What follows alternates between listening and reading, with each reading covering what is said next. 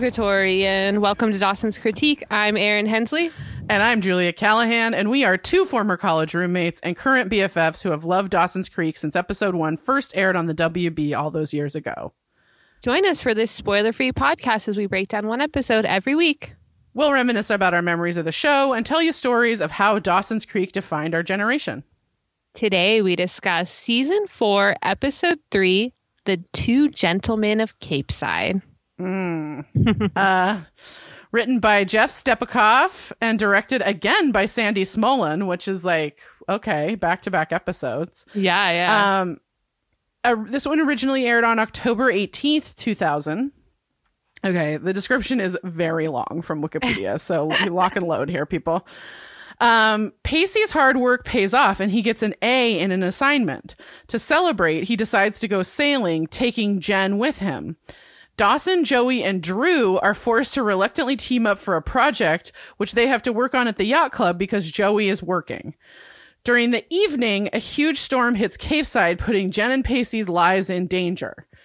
Andy is also at the club having an interview with Drew's mother for college, but her medical records cruelly prejudice Miss Valentine against her, Mrs. Valentine against her. When the storm gets bigger, Andy takes control of the situation and initiates the rescue of her friends. Pacey and Jen talk on the boat, with each admitting to their regrets. Jen regrets never being in love, while Pacey regrets the destruction of his friendship with Dawson. Dawson and Joey risk their own lives to rescue Pacey and Jen, and in the process, steal a boat from a cranky yacht club patron, Mr. Brooks. Pacey later gives an emotional apology to Dawson for the fact that he got hurt. Both admit that they missed the friendship and allude to a potential reunion. Okay. um, there's a little more to the story, but we'll get there. So my history's mysteries. Um, on October 15th, 2000, Dale Earnhardt Sr. wins his 76th and final career NASCAR race at Talladega Speedway, Super hmm. Speedway. I apologize. Um, Earnhardt would be killed four months later in a last lap crash at the 2001 Daytona 500. Hmm. October 16th, 2000, Mel Carnahan, Democratic governor of Missouri and U.S. Senate candidate, dies in a plane crash in Jefferson County, Missouri, three weeks before the election for that office. Lieutenant wow. Governor Roger B. Wilson succeeds Carnahan as Missouri's governor. Yeah, hmm. I didn't know. I yeah, that's interesting. That. Yeah. Mm. Um, the number one movie is still Meet the Parents for Whoa. the third week in a row. Wow. Yeah. Um, and the number one song is still "Come On Over, Baby" by yeah. Christina Aguilera. Of course. Number two is Madonna's "Music," and I it is with great and deep regret that I inform you that number three oh, is God. "With Arms Wide Open" by Creed. oh my God! oh my God! Damn! wow. That's, That's so wild. That song played everywhere and my god it's terrible. It's horrible. Oh my god. bad. and we it's like it would be everywhere and you knew it was horrible. You're like what? Yeah. Who listens to this garbage? Yeah. I mean definitely it was it was truly awful and just on everywhere you went. Yes. So um now it's like stuck in my head already. I know. I'm so sorry. I'm so deeply sorry about that. Let's just think about Christina. Um, come on over, baby. Yeah. um, so, uh, Erin, we're going to open an English class. Yes. Um, at Capeside High, where they're reading Two Gentlemen of Verona. Right. Hence the title of this episode. Right. And um, like, I don't get Capeside High's like education, obviously, but like, yeah, because this is a deep cut for high school. Oh yeah, yeah, yeah, yeah. Especially senior year, like oh yeah. oh my gosh, you know. No. But okay, yeah, okay. I, I, it's because they've like... already covered all of them in like sophomore year when they had yeah. to read like four different classic. Yeah. yeah. they blew their load early. Exactly. Although, I mean, I'm just gonna say it. If you're gonna read Two Gentlemen of Verona, just read Midsummer Night's Dream, which is kind of the same plot um, with a little bit more fantastical elements to it. Um, so, um, the teacher's like, "Oh, this isn't even Shakespeare's best play, but we're gonna read it anyway." And I'm just like, "Right, okay, I don't know." bizarre. And we find out Drew is seated behind Joey. And, yeah, and he starts harassing her. we find that out because he just starts touching her hair yeah. without her consent. Yes. And when she tries to snap back at him, like, don't touch me, you piece of shit, the yeah. teacher blames her for being uh, harassed. Of, of, course, of course, because that's how it always fucking works. Mm. And he, she gets she gets caught and she's like my so my note on that was the girl gets caught asking the guy who is annoying her to stop because the patriarchy never fucking rests. Yes. So like fuck you. Why am I seeing this? Oh my god. And it's like so what did you think of the play? And you're like, what kind of question is that? First yeah. of all, okay. And then she starts being like, "Oh God, I wasn't really listening to what you were saying." She's like mumbling, and he's like, ah, "You're mumbling." And I'm like, "Because she was just harassed by this fucking rich dude, like you know." Yeah. Okay.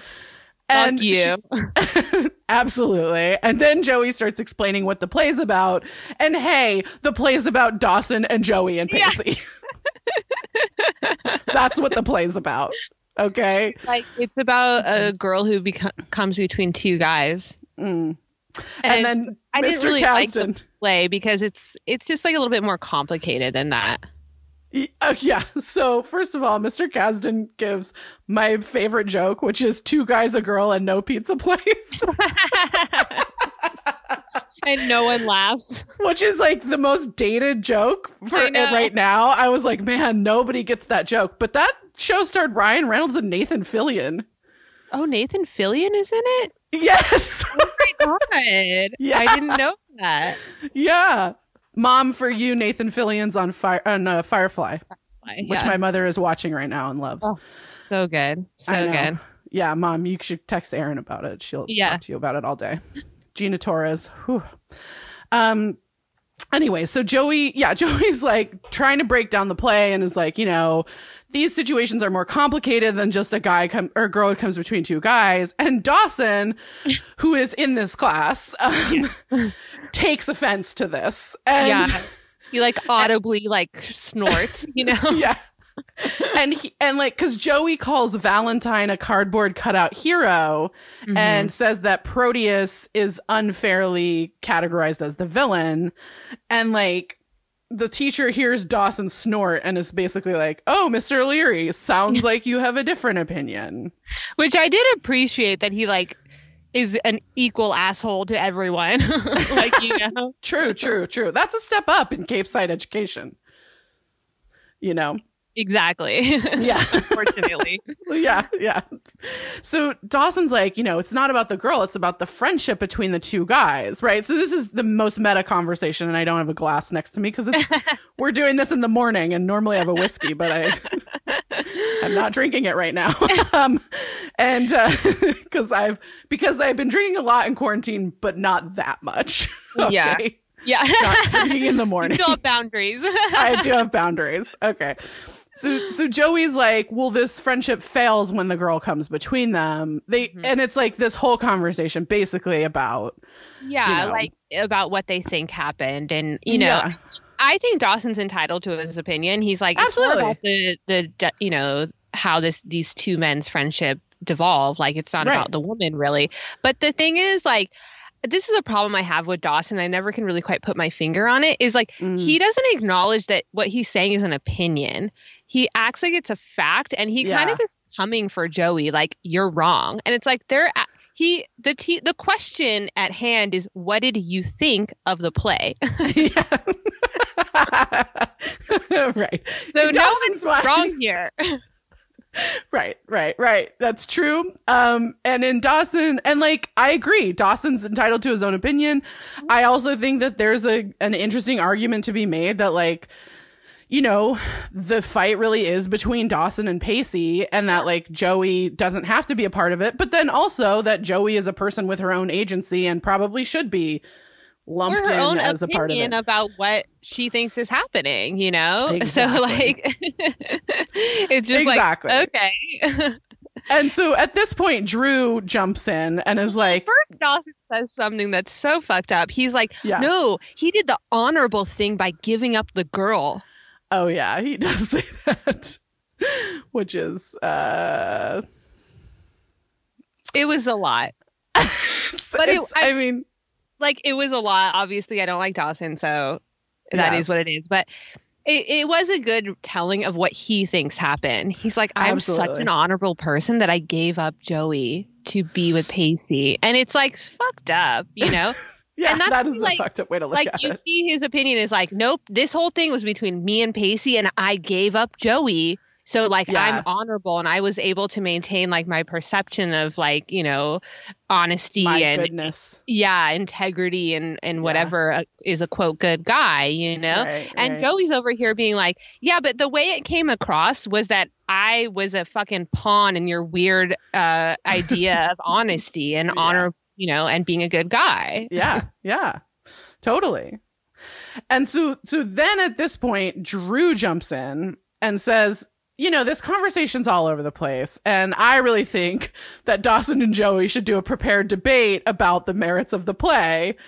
And then the teacher's like, absolutely, let me assign these two students an extra project that no one else has to do. Change my, you know, coursework and like assign a project. Like they're not going to be graded on it. However, I'm going to demand they do it in the next 24 hours. Despite 24 hours potential like other projects they have. Yeah. Great idea, Drew. And like, you know what? While we're at it, why don't you get your take on it too? yeah. Which is, I mean, I do like that touch of I like, okay. That part. yeah. Like, okay. Yeah. You're like, going to throw a bomb into this?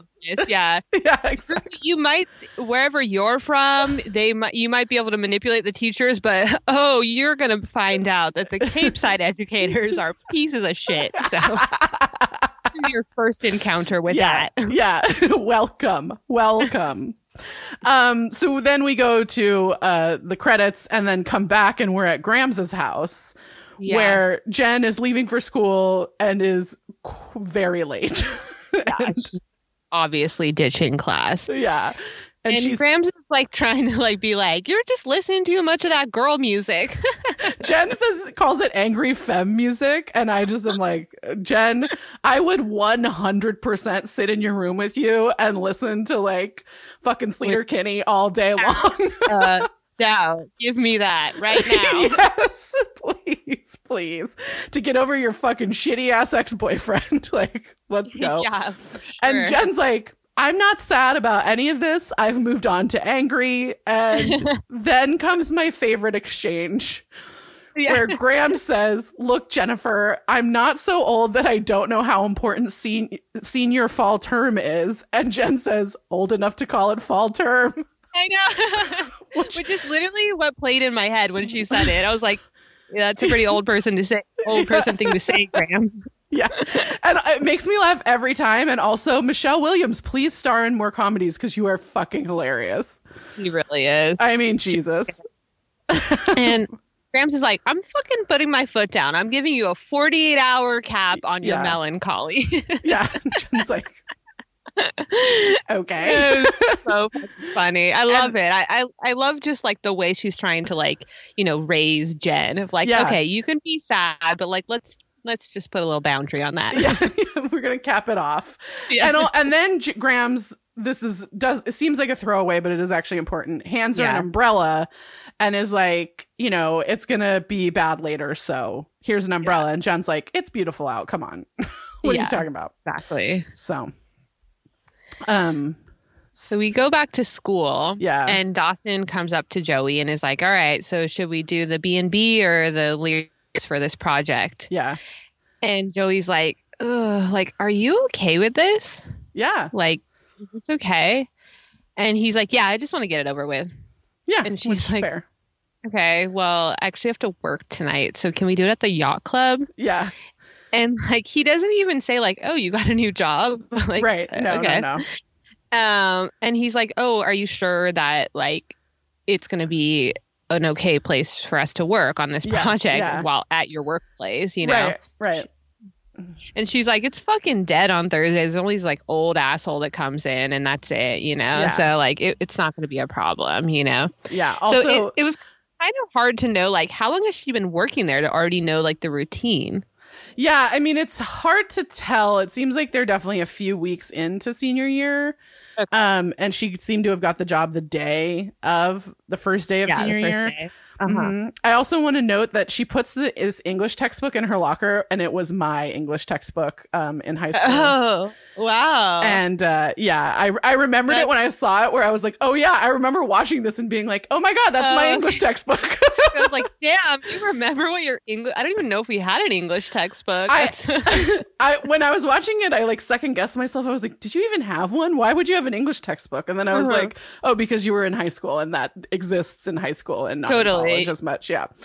Yeah. Um, anyway, that's my English textbook that she puts in the uh in the locker. Um and Joey so so as they're like kind of okay, fine, we're gonna go to the yacht club. Like Dawson sees Pacey and is like, okay, great, I'll see you then, and like fucking bails like immediately. Yeah. Well, yeah, he just fucking bounces, and then yeah. oh my god, yes, we see Pacey and Jen. Woo! Pacey and Jen, friends, walking the halls walk- together. Yes. Oh my god. Any episode that has Pacey and Jen scenes, I'm fucking here for. I know. Ugh, yeah. Spoiler. Friendship. We we love this episode.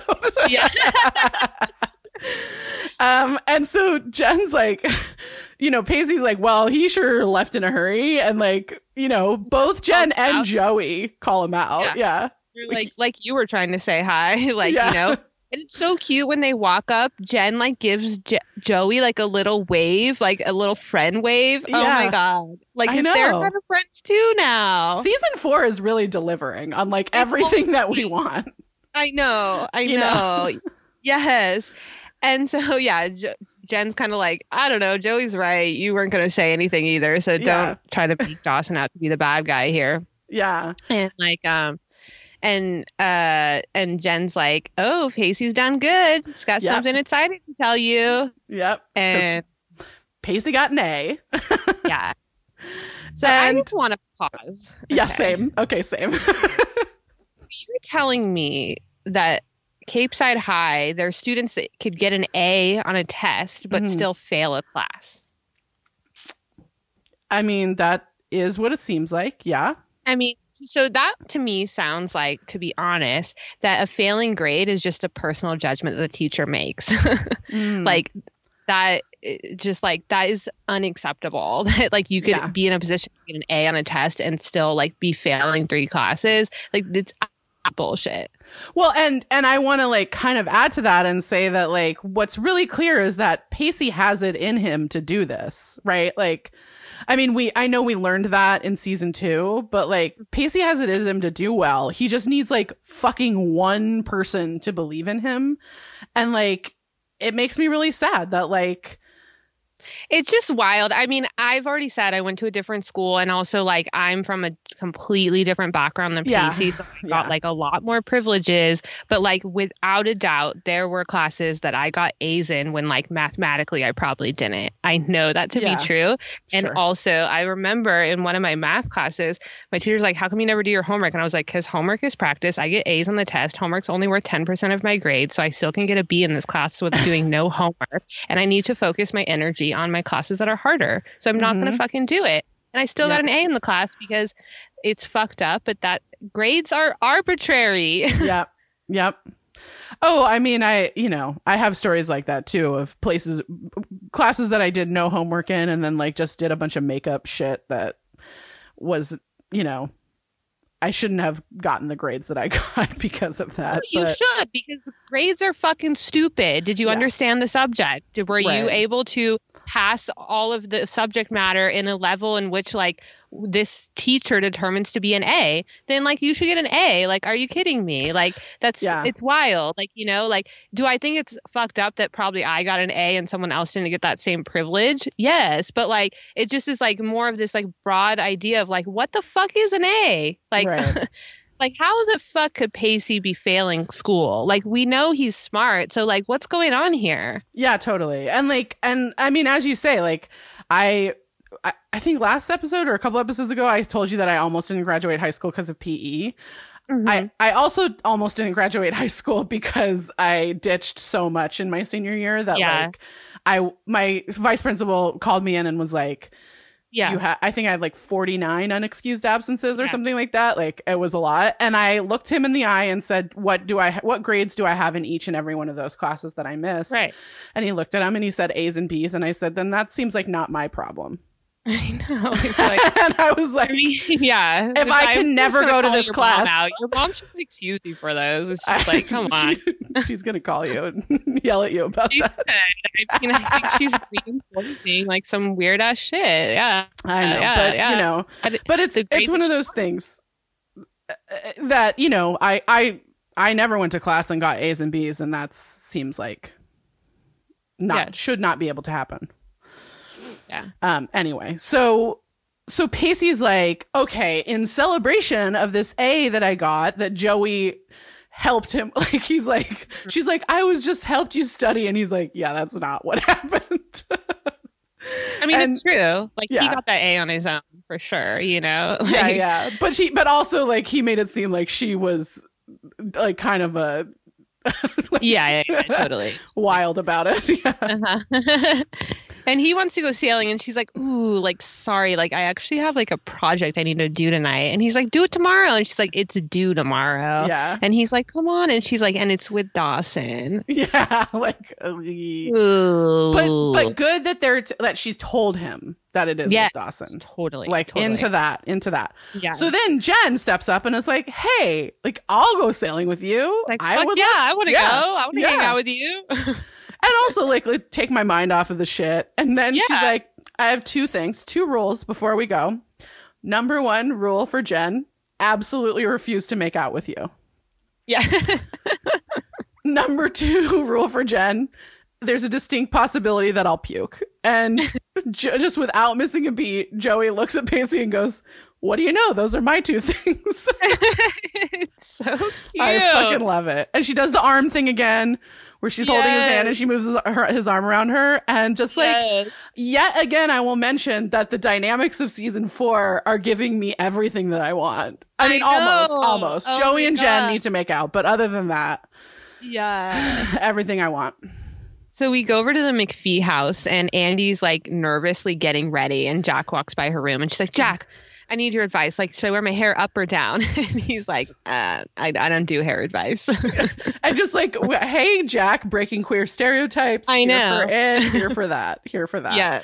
And it turns out Andy has an interview, a college interview at the yacht club um, for yeah, one of her backup schools. Mm-hmm. Yeah. And she gives shit to Jack for not starting his applications yet. Um, it's true. Yeah. And then she like she, you know, she, she kind of gets a little dizzy. Yeah. And then Jack's like, "Whoa, are you okay?" And she's like, "Yeah, yeah." And he's like, "Oh, are those you? Is that from your new meds?" Mm-hmm. And then she sits down and she's like, "Yeah, Nardil." Like, and she kind of is like, "But you know, it's okay. Like, I'm excited to be taking these, and like, they're gonna make me feel better." And he's like, "Okay, cool. Like, I'm glad that you've made this decision."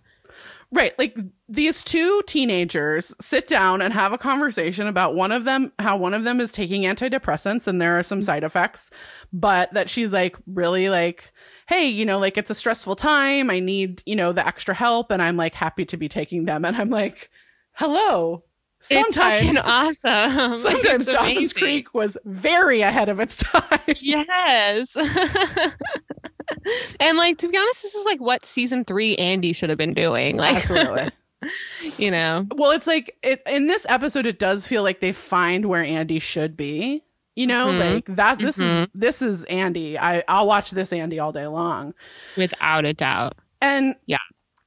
Jack's like, you know, um you, you could just do what I do, but like about your stress level and just like pretend you're not a senior and like not deal with any of it.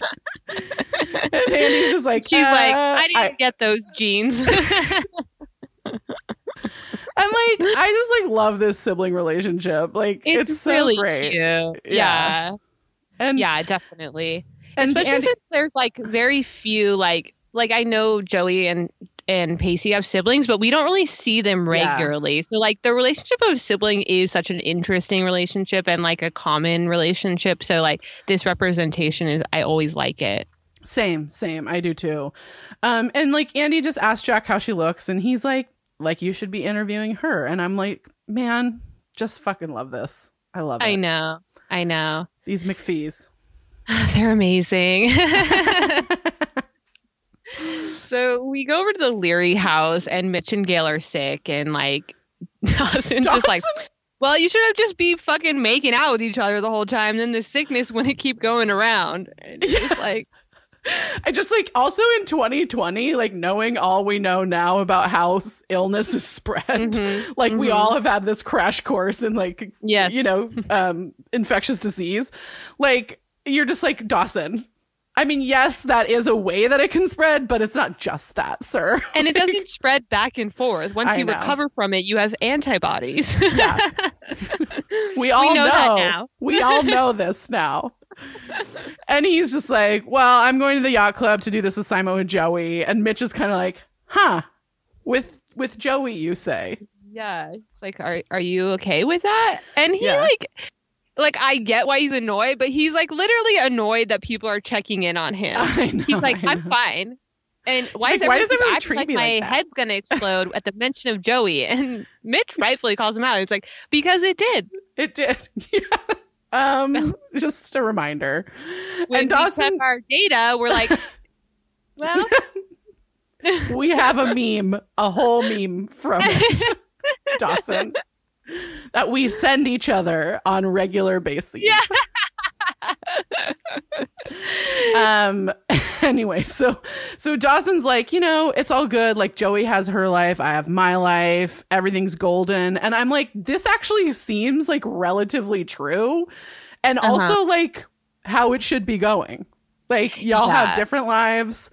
We got to work on this project together it's fine and it's hard because of like James Van Der Beek's acting. It's hard to like to me that it it feels like he's lying, you know. yeah i agree i agree um and so that's kind of hard because you're like that is the truth and like while you can still be sad that maybe the friendship devolved or like sad about the situation like y- I don't like to me that feels like the truth, but the way he's playing it, it feels like a lie, you Yeah. know. And I, I don't know if that's the acting choice I would have made, but I'm not an actor, so. no, nor am i Mm-mm. and um, and he's like, you know, we're all good, but like to be honest, Pacey hates me even more now since I let Joey know about his grade situation. Thanks, Yeah. Dad. thanks dad uh, listen to the last episode so you know how we feel about that. yeah, we we made it abundantly clear, I think.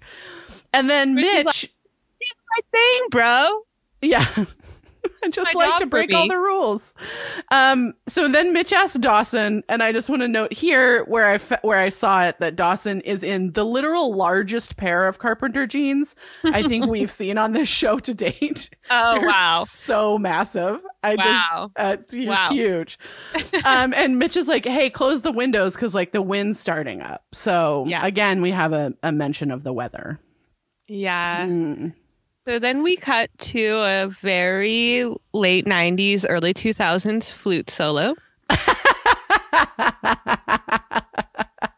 yeah, it's very Enya, and um, we go out to the to the water where Pacey and Jen are sailing, and it's just like beautiful. It's beautiful. And Yeah. Jen says as much. She's like, damn, it must have been hella hard to turn this boat around. yeah, Amazing.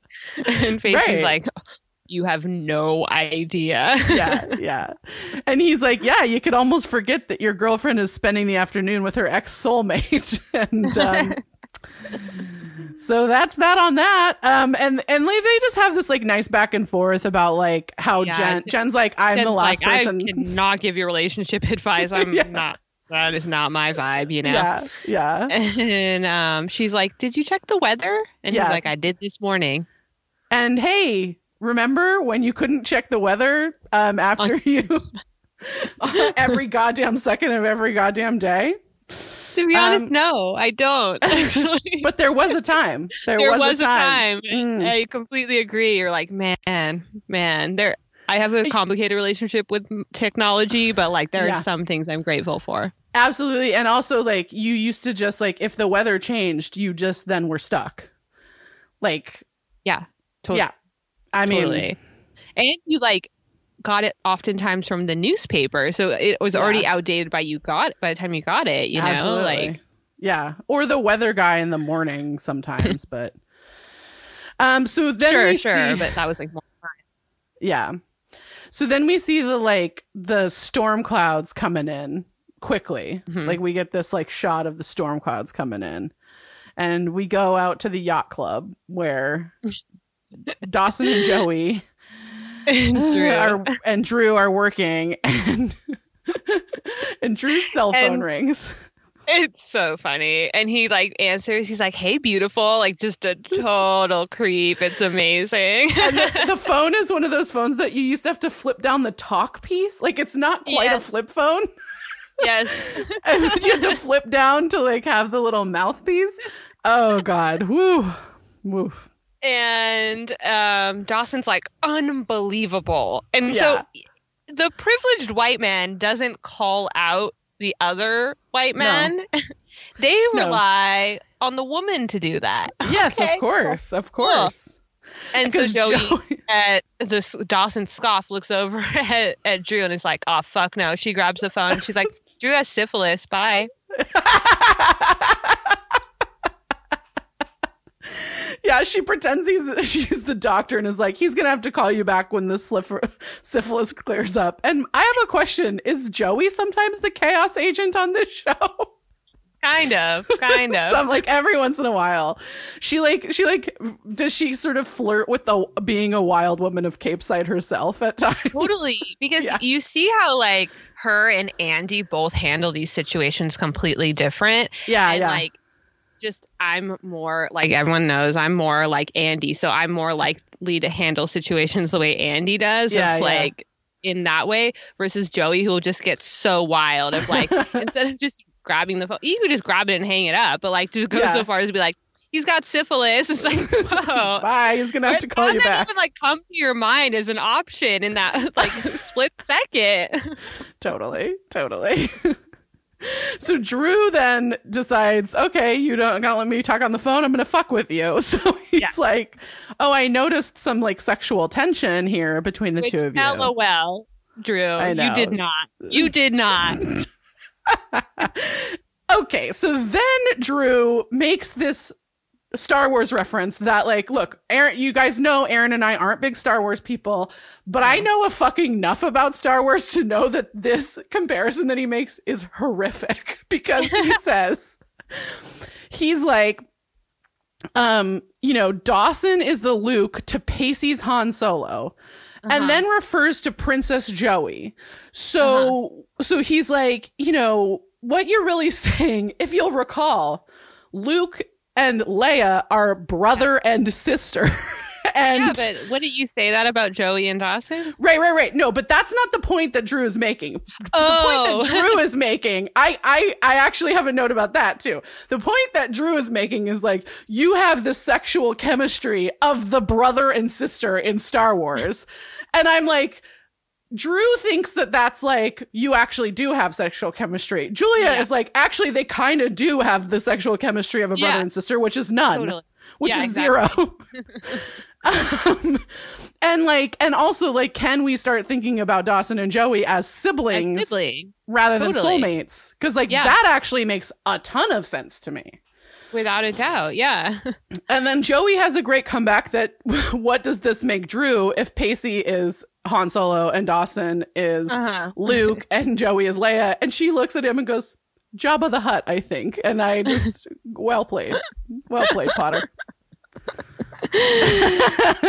And then we meet Mr. Brooks, who Uh, comes okay. in and wants his usual table and his usual prime rib. yes.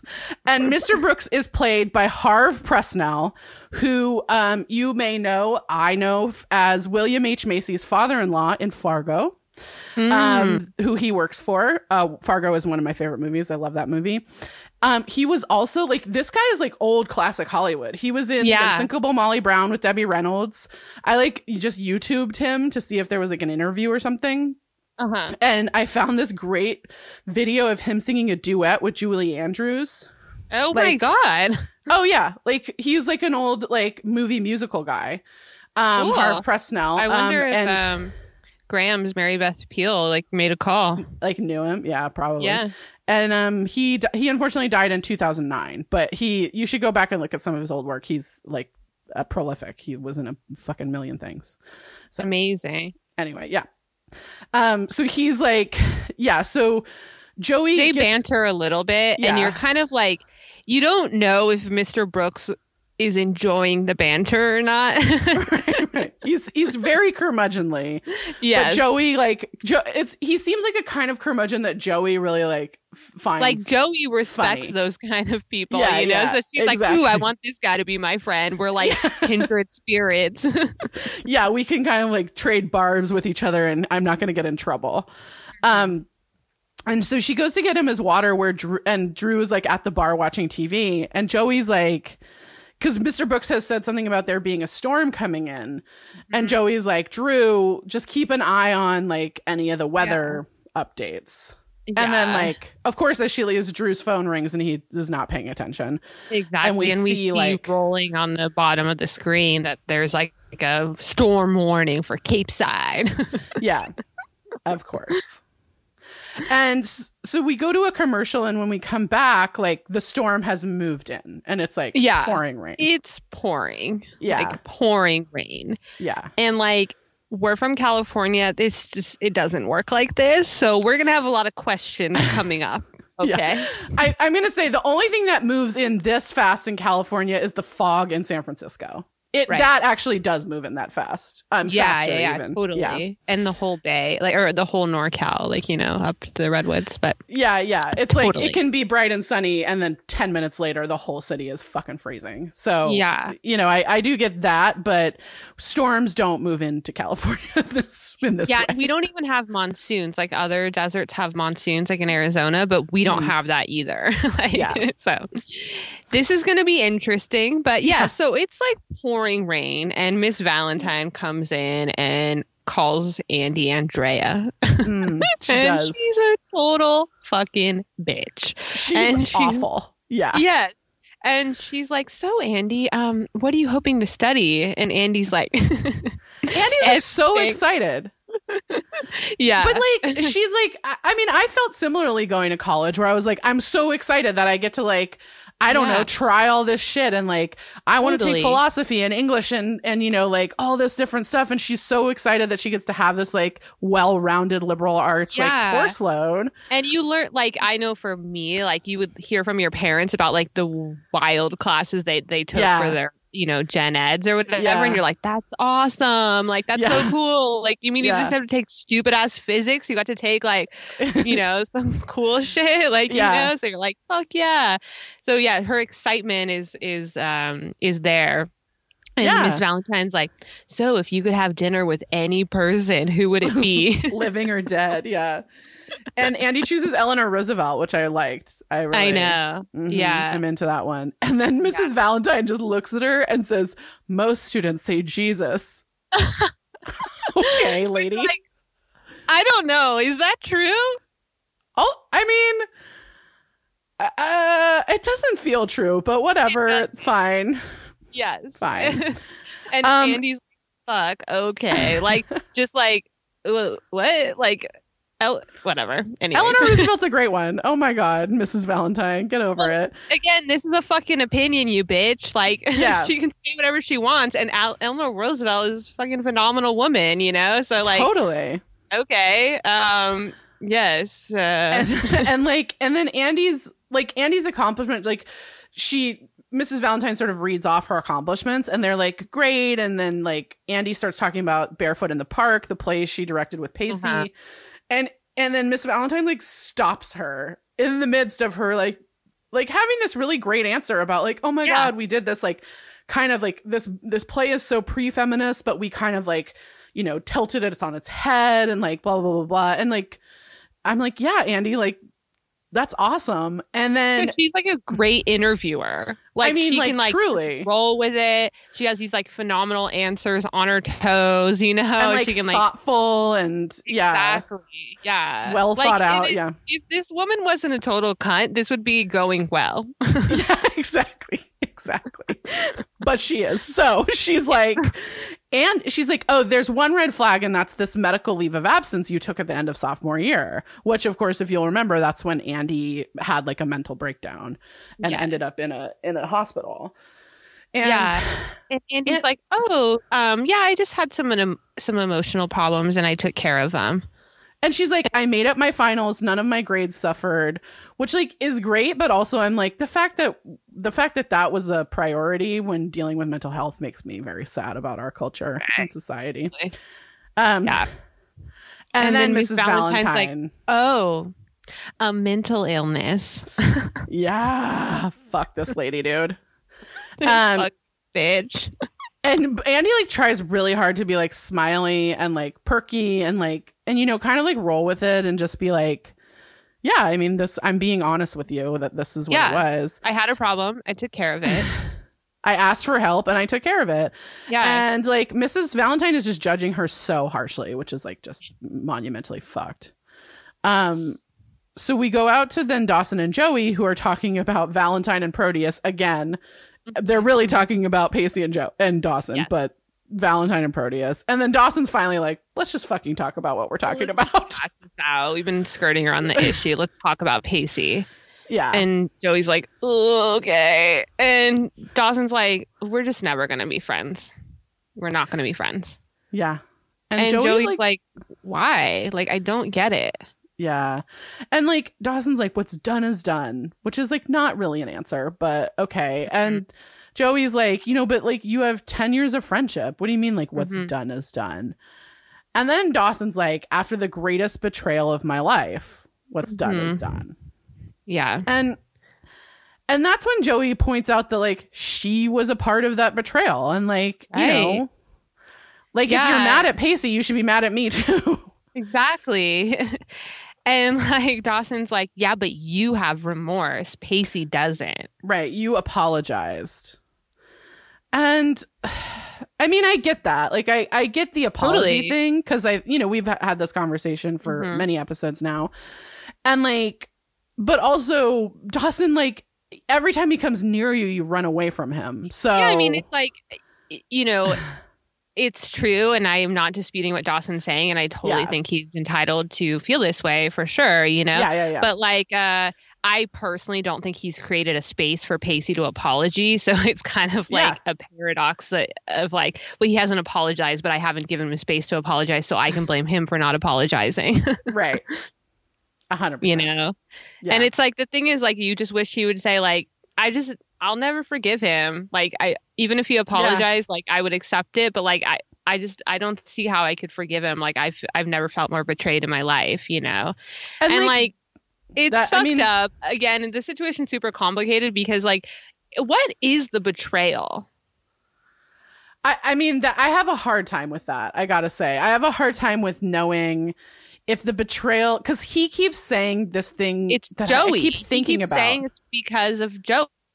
Pacey took Joey. That that's the betrayal, and that's where the problem lies. To be yeah. honest, like do I think Pacey betrayed Dawson? Like, I guess. Like, I don't think Dawson. I don't think Pacey was straight up with you know Dawson, but I also don't think Joey was either. You know, so it's hard. But uh, in this, in one of those situations, I because Pacey was pursuing Joey, I think he should have gone to his friend before he kissed her, or like after he kissed her, he should have immediately gone to Dawson. Like you know, like so there is a betrayal there. But this, I the way that Dawson is always framing it is of like loved Joey for my whole life in one way or another, and Pacey took her from me. And it's that fucking rhetoric is dark and twisted, and that's why we don't fuck with Dawson. So what I want to add is that like I also think the thing that bothers me is like this idea that like Pacey doggedly pursued Joey. Mm-hmm. Um like I don't think like basically Pacey realized he had feelings for Joey and then you know like thought there's no fucking way she's ever going to have these feelings back so I'm just going to have to sit on them and it wasn't until she actually expressed feelings towards him and like you know, you can go back and listen to our, our episode on the Cinderella story where we like hash this out in great, great detail. So I'm not going to do it here, but like that basically like, yes, the, the, the feelings that she expresses to Pacey were friendship and, you know, an, an intimacy, a friendship kind of intimacy, but like he wasn't doggedly pursuing her. Like, mm-hmm. sure, the things that happened after they first kissed, and like particularly after the Aunt Gwen episode, mm-hmm. like, yes, that could have been handled better to like sort of prioritize Dawson's like Dawson not getting so hurt by it. I mean, he was going to be hurt no matter what. Right. But like but like my thing is like I have a real problem that the show like pushes this narrative of like Pacey doggedly pursued Joey and this is like and you know now Dawson's mad for a good reason and I'm like right. I mean but that's not what happened. Like they were friends well, and even if it is like I just don't really think Yeah. that like to me I don't know if I think that that's like what Dawson is mad about Is he mad about the pursuit or about like the removal of of Joey's virginity? Stay tuned while we talk about that. um, I mean, yeah, and yeah, I think ultimately, like the, this, the the reality is, I don't think Dawson knows exactly what he's mad about, and like that is totally fine. Like you know, you're young, is you feel so complicated, you don't have a really good handle on it. But Yeah. he he kind of oscillates between like. He pursued the woman I've loved for Yeah. the better part of my whole life, Yeah. in one, you know, a woman I've loved in one way or another, and then like he betrayed me, and yeah, and it's like it's one of those things that boils down like i've said is that like as a woman i just don't think we understand what these words mean yeah. Well, and also, I mean, I like that point, and also, like, I think there's also this like what he seems to be really mad about is the removal of Joey, of like him as the center of Joey's life. Exactly and that's why it, it just is like it feels so fucked up And, well, and that's a fucked up thing to be mad about. And like, I'm not saying that that's actually not a- an emotion that one could feel. yeah But like, I get that that's a fucked up thing to feel mad about. And like, that you should, if that's how you're feeling, you should really probe that and probe like why you're feeling this way and like, you know, stop projecting that problem all onto Pacey. yeah yeah you know. exactly you know So. So we hear this like big thunderclap and Joey is just like so distracted and leaves to go to the bar to like see what's happening on the TV with the weather. And then like it kind of all like happens, right? Miss I think it's kind of weird that like Dawson is like Joey's best friend. He knows her better than anything, and he doesn't um pick up on her like nervousness and her stress. out. Yeah. Yeah. yeah. but I think that I I mean that seems like a theme, right? hmm That like Mhm. It's he only picks up on that stuff when it's convenient to the plot line that he picks up for it. Exactly. on it. Um, and like Mr. Brooks comes up to get his check while Joey's like watching the TV and Drew's like, you know, being a fucking douche. And like Yeah. Joey's just like, Drew, will you get him his damn check? Like, come on. And we see the news that this is like a once in a 30 year storm. And this was back in the day when that didn't happen every year. I know. Um, so when that actually meant once in a 30 years. uh, we're laughing so we don't melt down right now. Um, Yes. 84 so- degrees in LA, January. Yeah, it's it's um in the 80s, the mid 80s. It was 88 yesterday in LA in January, so we're all doomed. Okay, so like we go out onto the boat then where Pacey and Joey are now or Pacey and Jen, sorry, are now getting pummeled by rain. it's fucked up. It it's really scary and it is although i ha- the the the lightness in this scene which i just loved was that they're fighting about the batteries I know. because jen apparently used the batteries to power the radio because Yeah. pacey only has led zeppelin 1 through 4 and if he owned any other tapes they wouldn't have had to use it and i was like jen is my fucking hero So fucking awesome. It's awesome. yeah. i love jen um and, and like Jen's like, you're just never gonna admit this is scary, like you know, and like Yeah. we kind of see like how Pacey is uh he he has a calmness under pressure. hmm Yeah, he does. And he's just like, you know, I've seen this before. It's okay. And then they get hit by a wave that shorts out like basically every all the electronics on the boat. So Mhm. um that seems bad. Yeah. Um, so then we go back to Andy, where she's with um, Mrs. Valentine, and and she's like talking about her how her greatest strength and her greatest weakness are both her t- tenacity, which like actually seems very true. I know. And such like advice you someone would give you about a job interview. Yeah, yeah, yeah. I mean, it's a great interview answer, but also I'm like, but it's also kind of true. Um, exactly. And then this fucking bitch, Miss Valentine, yeah. just wants to like keep circling back to Andy's mental illness. And yeah. Andy's like, it's kind of weird that we keep circling back to this. Yeah. Like to be honest, like I see it as a strength. Like I had a problem. I took care of it. What what's stronger than that? Well, and like, because Mrs. Valentine is like, isn't your mental illness a weakness? And she's like, you know, no, it like taught me how to ask for help and like that that was really important mm-hmm. to ask for help. And I just like want to cheer from the fucking sidelines for Andy on this because like, totally. Honestly, like I'm 37 and like literally asking for help is the thing that I talk about with my therapist the most right now because I'm fucking terrible at asking for help. And like, yeah. how amazing is it that like this 16 year old, now she's probably 17, but like at the time she was 16, she's like, you know, I, this is how it taught me. Like, what if you, I mean, just me, what if I had had that ability starting at age 16? Yeah. yeah. No, it would have saved me a lot I've, of stress totally noticed with my boyfriend is that like to me I like I am so willing to ask for help but it's mm. probably because people will help me you know yeah and so that reinforcement has been there and I mm. I do think that a lot of that is a class thing you know um that like yeah. I can call people to help me you know yeah. and they could actually help me with like things that are really hard to handle like mm-hmm. just even like what is the law? What is the labor law on this? And I can call my mom and she'll mm. tell me, you know? Right. I mean, and I think that's interesting because, like, you know, I think you and I sort of have a similar background in that way where, like, yeah, sure. Like, if I need someone to look at my resume, there's like, mm-hmm. you know, like 19 people I could possibly call. Right. Um, I mean, uh, my mother worked in HR for 40 years, so she would be the go to, but like, mm-hmm. I have tons of other people that, you know, totally would. And but my thing too is like this like asking for help with like mental health, like that's such a big one. It's so mm-hmm. intimate, it's so like vulnerable and like what a what a lesson to learn at age 16. Yeah. I mean, I'm totally. just saying. And yeah. Andy then totally is like, "Hey, you know what, Mrs. Valentine, most teenagers experience mental health like yes problems with their mental health and like and I'm yeah, like, like, I'm not oh my god, this here. show. Whatever you're trying to say, I'm not an outlier here, and like I actually will not accept this behavior. You, yeah. this this rhetoric that you have is completely un- unacceptable. I will not let you otherize me. And she's like, and I'm just like, also, I'm just not going to feel ashamed of it.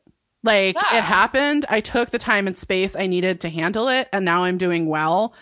And like, I just want, like, I, again, this is in the year 2000. Like, we were not having these discussions about mental illness, particularly about teenage mental illness at the time. Yes. And yes. like, Andy's just like, you know, this is just one part of me. It doesn't define me. And like, is so strong and amazing in this. And Mrs. Totally. Valentine just continues to be an asshole. Yeah, she's like, um, don't you think I sh- you should go to like a less competitive environment, like a state school? like Andy's Fuck just like, you. fuck you, you know? And she just stands up to this bitch in such a classy way, you know, yeah. which obviously that statement is an element of classism, you know. Oh, but oh, like absolutely. to bring it back to what I was saying, like about the way Joey kind of stands up for herself, like it's a little it's just different, you know? Yeah. and like I'm not going to say which is right or wrong, but I will say which ones are more successful. And because of the world we live in, obviously mm. the way that Andy stands up is the more successful and seen as more of a strength. Yeah, it's fucked up, but it, you know, I, am not going to say that's not the truth yeah. in our current environment. You know. Yeah, and and Andy, like, I mean, my thing with the state school thing too, just going back to that for a second, is like. Mm-hmm like first of all state schools are competitive uh, yeah i mean that's just like we talked before julie and i that is definitely not the rhetoric that we were raised with yeah. anyone i know was raised with right. like every single member of my family went to a state school at some point yeah. in their education like Absolutely. you know so like that didn't feel like something that was like looked down upon i mean like we've said there is like a pretty dynamic system in california sure. for our uh, higher education and it's a one of the only places we invest in education, you mm. know, and mm. like, and we reap the benefits of it because we are able to have like targeted programs in areas that need it. Like, mm. why do we have a huge winery region? Because the state schools near there have great winery pro, like you know, yep. viniculture. like, yep. how are we gonna? What? How do we have great, amazing agriculture? Because the schools in the Central Valley teach you how yeah. to be good at that. you know? Yeah, so like, yeah. UC Davis has a pretty good program. yeah, um, yeah, yeah. You know, and, and Cal State Stanislaus. Yeah, it's. Yeah. I mean, totally. And and exactly. I think like. And I think like the thing is too, because like Andy, my thing with Andy is like Andy wants to go to an Ivy League school. She is a yeah. person at the top of her class and she wants to go to an Ivy League school and she's in a position to do so. And so like fuck you for thinking that like she shouldn't be there because of this I don't know. Uh, it's well, nonsense. It's not but... for Miss Valentine to determine whether or not Andy's mental health can handle a state school. Like, okay. Right. and obviously, like, we think personally is just like, well, the fact that she's addressed her mental illness puts her in a better position than the other kids there, to be frank. Right. Right. And like, and like Andy's just basically like, look, like, I, she, she kind of locks into fight with Miss Valentine and is like, so you're just going to disregard all my accomplishments because like mm-hmm. multiple years ago, I had a struggle with mental illness. I sought help. I completed treatment for it. And yeah. yeah. Like, seems like I did the thing I was supposed to do. And yeah. Miss Valentine is like, well, you know, I'm responsible for assessing if you have the ability to handle the pressure of one of the most difficult collegiate environments in the country. Like, my name is on the line. And like, Andy's just like, what the fuck, man? Like, I yeah. faced my problems and like, I had the courage to do that. And doesn't that make me better prepared to face the pressures of college? Mm-hmm. Like, yeah. Yeah. And like Miss Valentine just brushes her off and like this, this meeting is over and like she sucks, man. She fucking sucks. She really sucks. And speaking of suck, then we come up to Dawson who just like angrily comes over to Joey and he's like, if you're not going to work on the project, I'm leaving. Yeah. And he's like, you know. And again, and then, I'm like, didn't he like I, we could pick up as the viewer on even though we know that Pacey's out on the boat that Joey is stressed like there is yeah. an issue here and yeah. like it sounds like Dawson is centering that stress on it being with him the right. project being with Dawson right. not that like there is a huge thing happening you know mm. um yeah but, and but, and Joey just turns to him and she's like Pacey and Jen are out there they're out on the boat they're out on the boat and like right when she says that, and Dawson kind of gets a shot, oh shit, look on his face. Jack comes in just soaked well, from head to says, toe. Why didn't you tell me sooner? Yeah. and Joey's like, well, it wasn't that bad. sooner. Yeah, so, so Jack comes in completely soaked and he's like, "Oh my god, is Andy here? I'm supposed to pick her up. It's fucked up out there." Yeah, like it's bad and, out there. Andy walks in and she's like, not as fucked up as in there. yeah. Girl and girl same. I wish she could fucking pour a cocktail for herself right now because she needs it. Yeah. Um. So then some dude who works at the the whatever the yacht club is like, okay, there are three boats that have all radioed in and like need assistance into the harbor. And Joey asks if the true love is one, and he's like, no. And then like Joey really starts to freak out because like this huge gust of wind like shatters a window. Yeah. The windows explode. So like yeah. So not like a tree branch comes through in like midday, but it's like this like no one knew about it and all of a yeah. sudden windows are exploding. Yeah. like to be fair, a tree branch went through the window. Like it okay. but but still, yes, you're right. You're right. Okay. And we like get this shot of Jen and Pacey on the boat and it's like bad and looks like basically a scene right from a perfect storm. Like they're getting knocked all over the place. And it's I just I want to say I have been I have been on a boat exactly one time in weather like this and mm. it is fucking terrifying. Yeah. And when I was a I was so I was a kid and my dad had a boat, you know, cuz he was an oyster man and I remember my dad looking at his business partner and saying I might have to swim to shore with my daughter because yeah. like we could see the shore from where we were. Yeah. Because like basically like we can buy a new boat, but Yeah. Like, I, gotta, I can't know. buy a new daughter. So yeah, exactly. And um, it was save me here. yeah, I, I've only seen my father that scared a handful of times, and I, I remember how fucking terrifying it was. It, it is truly terrifying. Yeah. I mean, um, I, and we could see the shore. Like I said, we could see the shore. So like, yeah. I can't even imagine like these two where you're like, what the fuck would we do? I know. Yeah.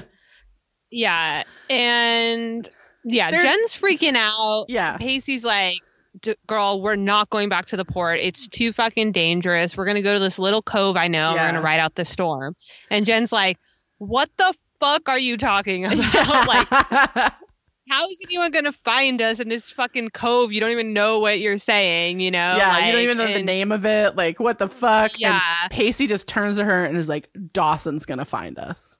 Yeah, Dawson will know. Yeah. yeah. Um, so we go then back to the yacht club and Dawson's like grilling the guy who is going to escort these boats in. Mm-hmm. Okay, so my story number two is that one time when I was a junior lifeguard, um, there was a day where there were like 20 plus foot swells and mm-hmm. so we weren't allowed in the water obviously and then the the lifeguards had to swim out and like and like swim tow boats in to the harbor oh wow yeah so it was wow. like yeah it's bananas like it can get really dicey dudes um anyway yeah, check sure. the weather yeah. before you go out on a boat um like definitely yeah yeah and so the the guy from the yacht club, I don't know, this rando is yeah. like the boats are being escorted escorted in. We've found those other three boats. We haven't found the true love. And yeah. Joey's like, Pacey wouldn't come back to the harbor. He wouldn't risk his boat, you know? Yeah. And Dawson's like, he looks at the map and he points to the cove and he's right. like, that's where Pacey is. I know it. That's where he yeah. is. And the dude's like, there's no fucking way I'm sending out a rescue team for a hunch. Yeah.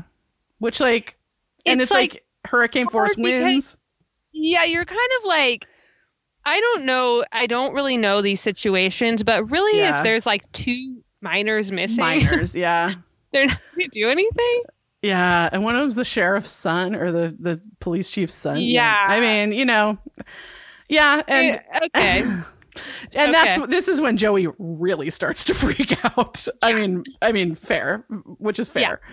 Yeah. Um, like, eh, send someone. Are you kidding me? Like, yeah. what the fuck? You know, like, yeah. And, and, Dawson's like, I know it. I know they're there. And then yeah. the dude's like, all right, fine, fine. If, I'm gonna wait and see, and then maybe later I'll send a boat. yeah, I'm gonna get these people in, and then maybe later. And like, so then Dawson's like, okay, I know they're there. So like, is there a boat somewhere? I'm gonna go get them. And I have a question, Aaron. And my mm-hmm. question is that at the end of last year, there was this whole episode called Show Me Love, where part of the point of the whole episode was that Dawson does not know how to sail. Um, well, was it that he doesn't know how to sail or that he doesn't know the rules of a regatta? Right. And I guess maybe they're not going out on a sailboat. I mean, true. And we had a lot of questions about those regatta rules, which yeah. no one has no one has emailed us about. Do know that he can handle a speedboat as long as he's not getting a boat BJ. That's true. That's true. Those we are the do things know that. We, we, do. We have canon confirmation of yeah. that. So I had just some questions, but I guess he's not sailing out there, so that's that helps. Um, yeah. So Drew gives him the keys to a boat. Um yeah. a boat called the Artful Dodger, which is a Dickens reference and I I haven't put together whether it means anything or not, but I'm I'm working on it. Um and Pacey and Jen then we go back out and we see them still like in distress on the boat and like it's bad. Scary. Yeah. yeah.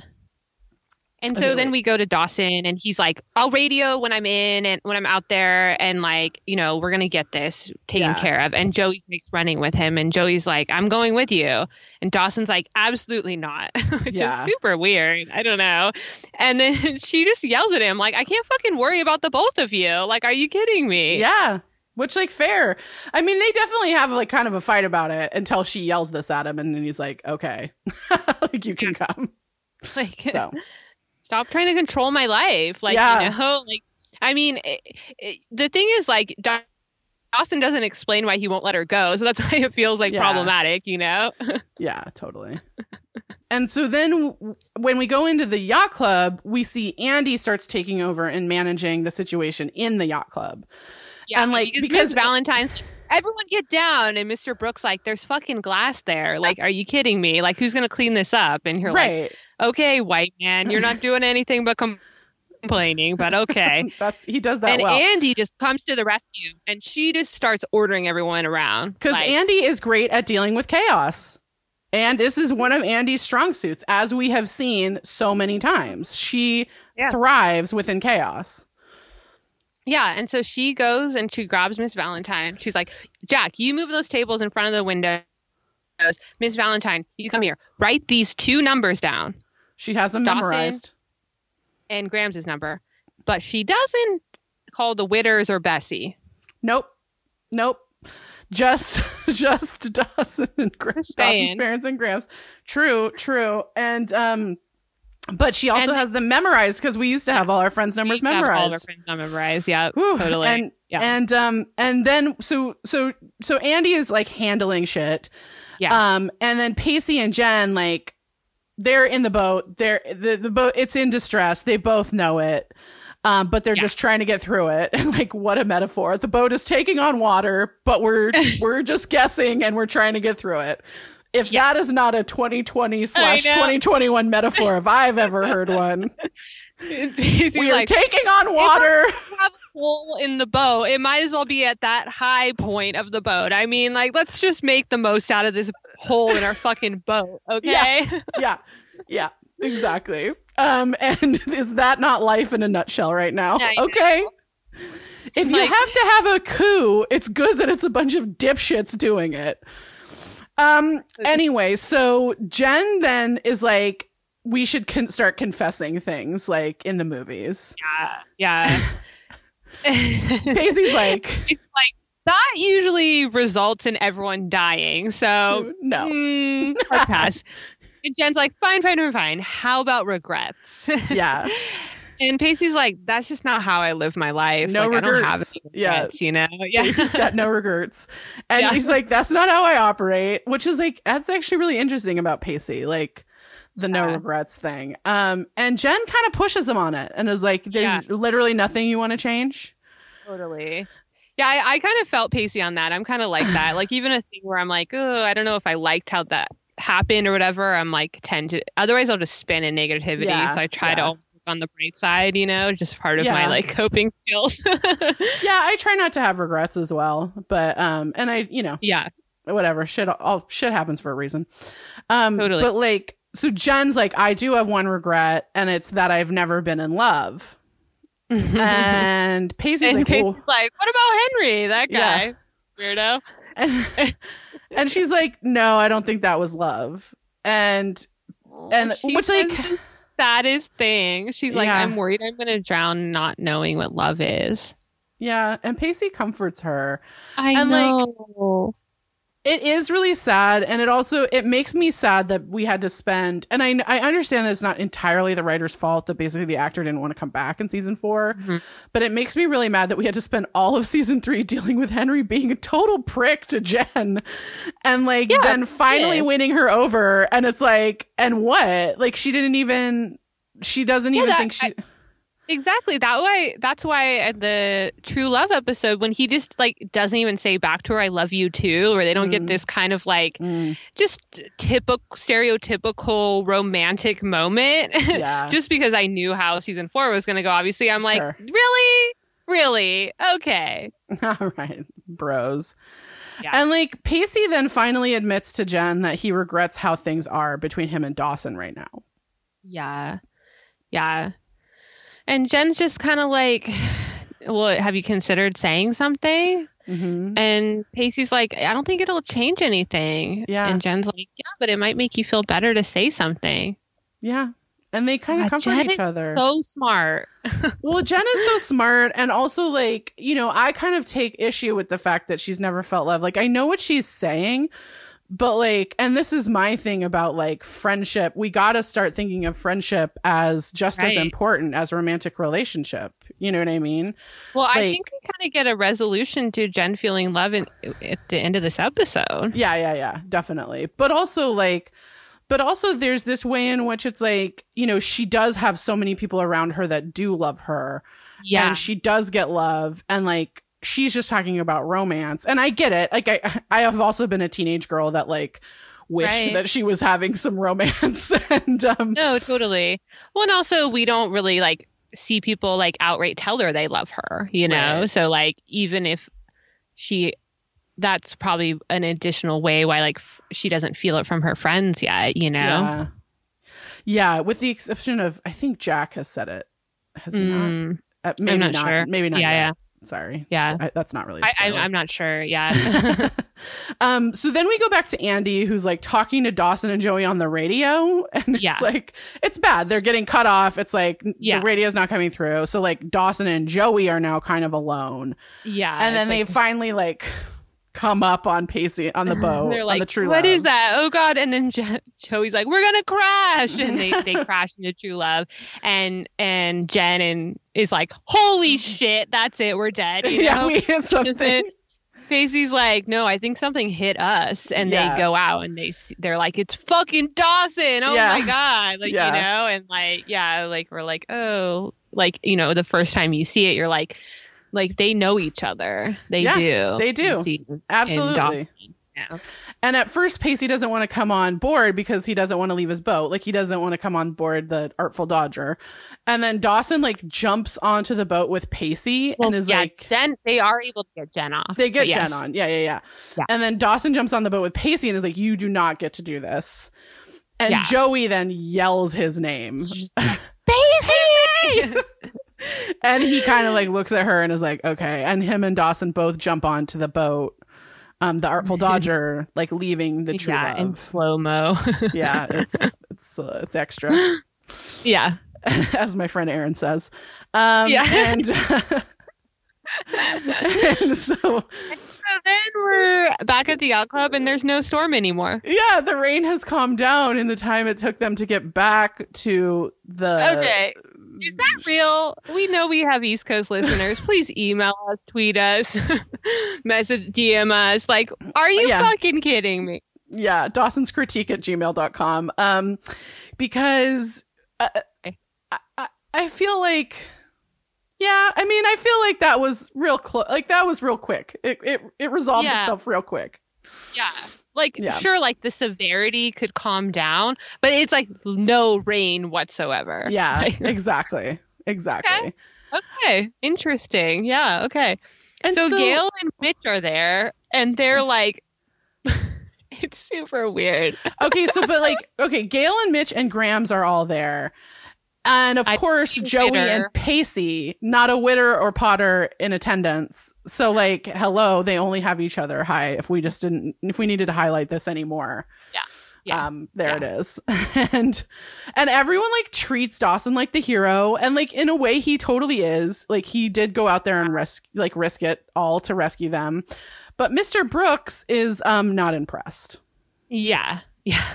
he pulls Dawson aside and he's like, boy, I want to talk about that hole in my boat. yeah, exactly. Whoa, dude. Yeah. Whoa. And- And he's like, how are you going to fix this? And Dawson's like, I mean, my parents are rich. I don't know. Like, what? he You don't says have he has some money Like, for what? college. Yeah. Yeah. like- like, it's like, why is this Dawson's fault? He doesn't have insurance? Like, okay. Um, yeah. And Dawson's like, you know what? I have some money that I was saving for college. And Brooks is like, all right, all right. And Grams just fucking pushes Dawson aside and just gets in Mr. Brooks' face and is like, are you fucking kidding me? This is a boat. Yeah. And this is a boy that's going to college. You are not going to take his money. I will fucking slap you. Like, she's she's like this like he saved my granddaughter and like the fact that you Mr. Brooks can't appreciate Dawson's courage explains like you've lived alone for all those years in that godforsaken house. So like woo Grams has Yeah. it out for this man. and she It's says if- awesome. she says if you let Dawson dig into his college fund, I'm going to come kick your shriveled old butt. And I'm like, "Okay, Grams." Grams just laying down the law. I love it. Love it. So too. fucking dope. I know. So Andy and Jack are walking through the yacht club about to leave, and Miss Valentine comes up and and's like, "Thank you, Andy. Thank you." And Jack's like, hard pass. Andy did your fucking job for you. Don't get it twisted. Yeah, because she's like, oh, I was so impressed by how you handled things, and Jack's like, yeah, she did your job. Yeah. and then Miss Valentine's like, you know what? I think I will give you that recommendation after all. Yeah. And Andy's like, girl, I was born rich and you married into it. I can outclass you. yeah, and Miss she, Valentine is like, you wouldn't dare. So we see actually this real um, power that Andy has from her mm. class mm. and the way mm. in which she can wield it over bitchy women. Yeah, because Miss Valentine is like, you know, I think the university is going to love to hear about my impressions of you. And then, like, Jack looks at her like, I bet they're going to really be eager to hear our impressions of you. Yeah. And Andy's like, see, you put me in a difficult position, like echoing back to what Ms. Valentine said. Like, I, I might have to tell people of your true character, you know? Yeah. And the reality is, like, Andy is in a position where she could say something to these alumnus and, like, mm-hmm. it would mm-hmm. mean something. Absolutely. You know? And it, this is a real power struggle that we see between, like, the, the new rich and, like, the old mm. money, you know? Mm. And, and Ms. Valentine sees that power at play because she's like, you wouldn't dare. Yeah. And Andy's like, no, I wouldn't because white feminism is bullshit and agent of the patriarchy. Like, I'm not going to use what little power I have to oppress you. Yeah, to be like, shitty so to I'm you. nothing like you. I'm not yep. like you, you know? Like, I use my privilege to stand up for, like, to A, normalize getting treatment for mental yeah. health, and mm. then to stand up for people to bitchy women like you that aren't able to. Right. And she's like, she looks at Mrs. Valentine and she goes, Look, lady, you give me the recommendation you see fit because if anyone at that university knows you half as well as I do at this point, it won't count for much. And just whoo, get some cream for that burn. That one was. Yep. mm-hmm. Mm-hmm. Love Andy. Love Andy. Yeah, totally. And true. I mean, I, I think you're totally right. Like, you know, Andy is basically like, I'm not going to do the thing that you did to me, which like I think is sometimes hard because like you're like, yeah. you were a total asshole and I want to be an asshole back. Um, yeah. And, and, like I have the power to do that, but like, yeah. what is the person I want to be and what is the world I'm trying to create, you know? And mm. so in what ways am I using my power, you know, to get a, a very small, like instant gratification yeah. or like to serve a larger purpose. Yeah. Um, so we go out then to the harbor where like Joey follows Pacey and she's like, I am fucking pissed. And, yeah, like, and he's just like, I'm pissed. Like the best memories of my life were on that boat and it's mm-hmm. fucking gone, you know? Yeah. Like give me some space. And she's like, absolutely no. not. Like yeah. I have never been so scared for someone in my whole life. Like I cannot believe you put me through that. yeah.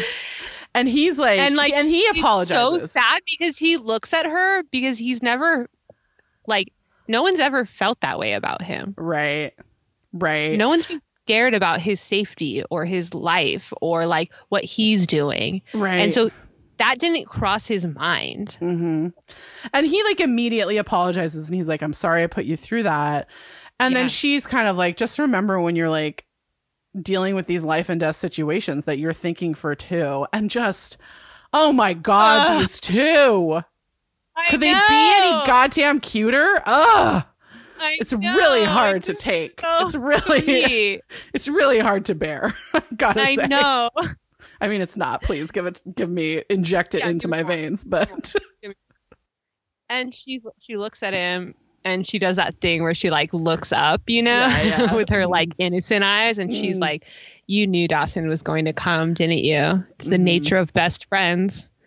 And Pacey rightfully is like ex best friends. Yeah, and and, and Joey, like, you know, I love this. Yeah, she's like, you're never gonna be whole if you act like Dawson doesn't exist. Like you've had this friendship, and like it's interesting because you kind of wish that like she could take her own advice mm-hmm. because what we're seeing right now is like the really complicatedness of being moving into old friends.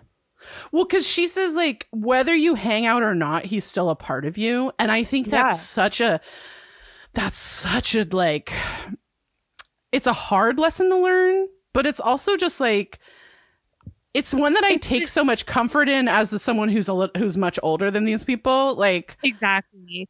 No, it's so true. Like all of your friends from your childhood, you just have this like space in your heart and you love them mm-hmm. so much. And people are like, so weird. Facebook's just for like, or like Instagram or, you know, like you just, Whatever, it's just for yeah. people that like you went to elementary school and you're like, yeah, or like, you know, high school or whatever. And you're like, yeah, but like, I do want to know what they're up to. Like, we just yeah. aren't in the place where like I would like see them really like with yeah. frequency but like i do want to know like that space that they hold is in my life you know and like this is a complicated thing and during this age is that like there's your old friends and then as you grow and change like you get these new friends, but you have that like love and that space for those mm-hmm. people that were there through like the fucking trauma of childhood. Yeah. Yeah. And like, and you know, it's okay that not all of them are friends that you maintain like serious yeah. friendships with. And like, I still have like, you know, a couple of people that I was really good friends with as a, a young kid, but like, you know, I again like I I agree with you. That's one of that's one of the things that I love about social media is like mm-hmm. you get to kind of see those people and be like, oh, good, like, and there's just yeah. like it's just nice, and yeah. and I think that there's I think that there's this way that like I understand as someone who had like some pretty dramatic friend breakups over yes, the years. Yes, yes. but but is sort of like on somewhat friendly terms with a lot of those people now. Mm-hmm. You know what I mean? Totally. Like Yeah, totally. Yeah, there's yeah there's this way in which of course they do not hold the same spot that they once did. And like mm-hmm. and i think like when it's first happening that is so deeply painful. I mean it is it, yeah, i mean there's no other way to describe it. the worst breakup pacey has ever gone through. With dawson. Yeah. Yes. Absolutely. And like and like but also that and that first part of it is like is so supremely painful. I mean it is insanely painful but then mm-hmm. it kind of like mm-hmm. there's this way that it falls into like, okay, I'm so appreciative that that person was there and that yeah. I had that. Yeah. You know. And that they can help hold those memories with you. You know, mm. they remember different details than you do. And yeah. they remember, you know, like I, that's one of the things I really like is like, oh, that's just like the collective treasure chest of your childhood memories. Yeah. Yeah.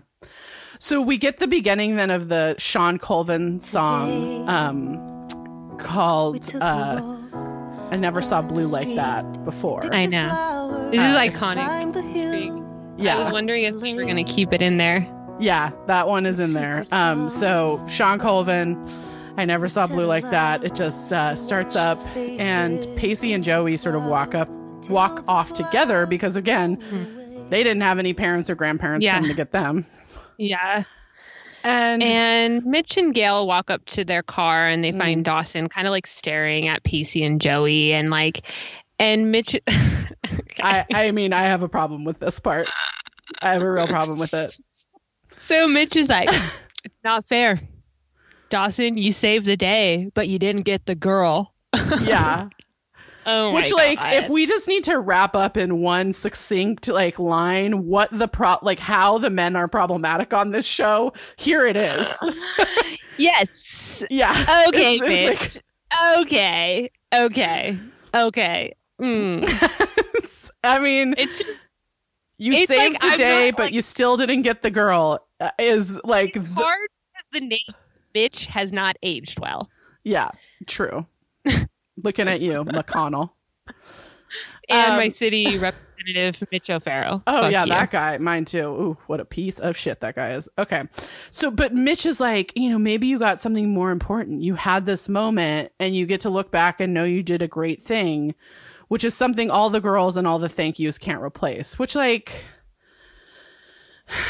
I, I mean, I don't mind that sentiment, but like, uh, just paired with the one before it, it's just too much for me. It's hard because it's further like this narrative that Mitch reinforces with Dawson, and like as Mitch is a white privileged man, like you yeah. know, it's seeing this is like a reinforcing of the idea of like you always the best thing you do is be a good guy and i'm going to reinforce that you are the good guy you right. know and that like the pleasure that you will find, the memories you'll look back on that really like are the best tokens of your childhood are when you were a good guy.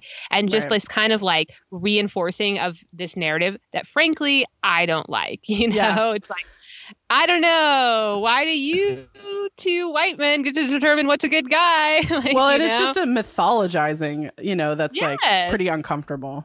Yeah. Yes. Yes. You know, do yeah. I think that Mitch should like be a, like, give these fatherly advice of like, look, you're hurting and like, yeah. there's a beauty to like what you did that you should take away too yeah. as well, you know, but yeah. just kind of centering the like, the phrasing of the possession of the girl mm-hmm. and like the the framing of like the narrative of being a good guy is just it's very hard to yeah live stomach. in it's hard to stomach. Yeah. Yeah. So and like and like so Mitch and Dawson sort of see Joey and Pacey kiss next to Joey's truck and Pacey looks back at them as they get into the car. Mm-hmm. So like there's definitely like these two guys like kind of i mean in a way pining for each other right? Um yeah like exactly. Yeah. And and so then we go over to jen and Grams walking back to the car and mm-hmm. jen offers to play her angry femme music for grams since she told off mr brooks which is just my favorite yeah i know and then grams just loses it yeah yeah she just like she's overcome with emotion and mm-hmm. she's like I thought I was never going to see you again. I was like preparing in my head what I was going to say to your mom. Like, mm-hmm. I just, I don't know what I would do. Yeah. And Jen is like, you handled this way better than my mom. So yeah. we kind of see this moment where like, Jen's mom doesn't give a fuck about her. That lady's dead to me, fucking yeah. cunt, you know? Yeah. and like, and never like made Jen feel loved, you know? Yeah. And Jen sees her grandma just actually caring about her, yeah. loving her, just yeah. like having all of this like, you know, space for Jen and like, you know, yeah. these the long road of their connection, like these moments just like you see it build up Jen, you know? Yeah. Yeah, and I think like Grams admits at this point that she like has no faith. Like she had no faith tonight when she needed it. And Jen's uh-huh. like, "You lent it to me. Like I actually did. I was terrified, but uh-huh. I had this hope that like and so I must have gotten it from somewhere. And I kind of love that, that like idea. I know. That, yeah. And then Grams, of course, must it's such a beautiful vision of faith. Like, you know, and yeah. again, I think I personally think it kind of reinforces like this like millennial idea of religion versus mm. like an mm-hmm. older one, you know, yeah. because like like my i just recently i have a new nephew now and he was in the mm-hmm. nicu for five years and i was like oh my god i i'm days, praying for days. you like you know five sorry five days yeah five years um, for five days and i was just like uh-huh. oh i'm praying for you because you just don't know what else to yeah. say when you're yeah. like oh just like giving you good advice and good energy and yeah. just like hoping everything's going to turn out you know yeah. i think there's like there's such a beauty to spirituality and like the way that it's kind of in religions of like these other teachings that are really hard to get on board with, you know? Yeah. Yeah, and I think like and I and I think like you know Grams of course immediately then goes and pushes too far and is like, "So mm-hmm. you're going to go to church on Sunday with me, right?" Jen's, Jen's like, like, no, not if you wanted that shit to burn down. You know, yeah. it's like, no, no. I'm not. I totally was crying in this scene. Yeah, Ugh. but it's like, but like you said, you know, Jen, like Grams' immediate reaction is to say like, oh, well, then that means you're going to come to church, and Jen's like, no, like we had this nice moment of like kind of spirituality between the two of us. Yeah, but like that doesn't totally. mean that I want to be in a church. Yeah, you know, exactly. Like that I just can't get on board with like a lot of the teachings that are within yeah. your Church. you know organized religion and like yeah. but that doesn't mean I don't have spirituality and I don't believe like I didn't get peace from that that mm. faith that you you gave me you know yeah. and isn't that like accepting like a, a, a, a god into your heart you know yeah yeah and and you know Grams has left her keys in the in the yacht club and so Jen goes back to get it and hey, guess who Jen runs into oh, in the yacht club? Oh shit. And Drew. guess who Jen knows? Uh, he's like, "What the fuck are you doing here?" And, and he's like, "It's Drew Valentine." Jen, which, yeah. I will say I didn't feel like for continuity's sake, he should have called her Jenny, but Yeah, I agree. I okay. agree. That's it's okay. Yeah, and he's cuz he's like so it turns out Drew and Jen knew each other in New York.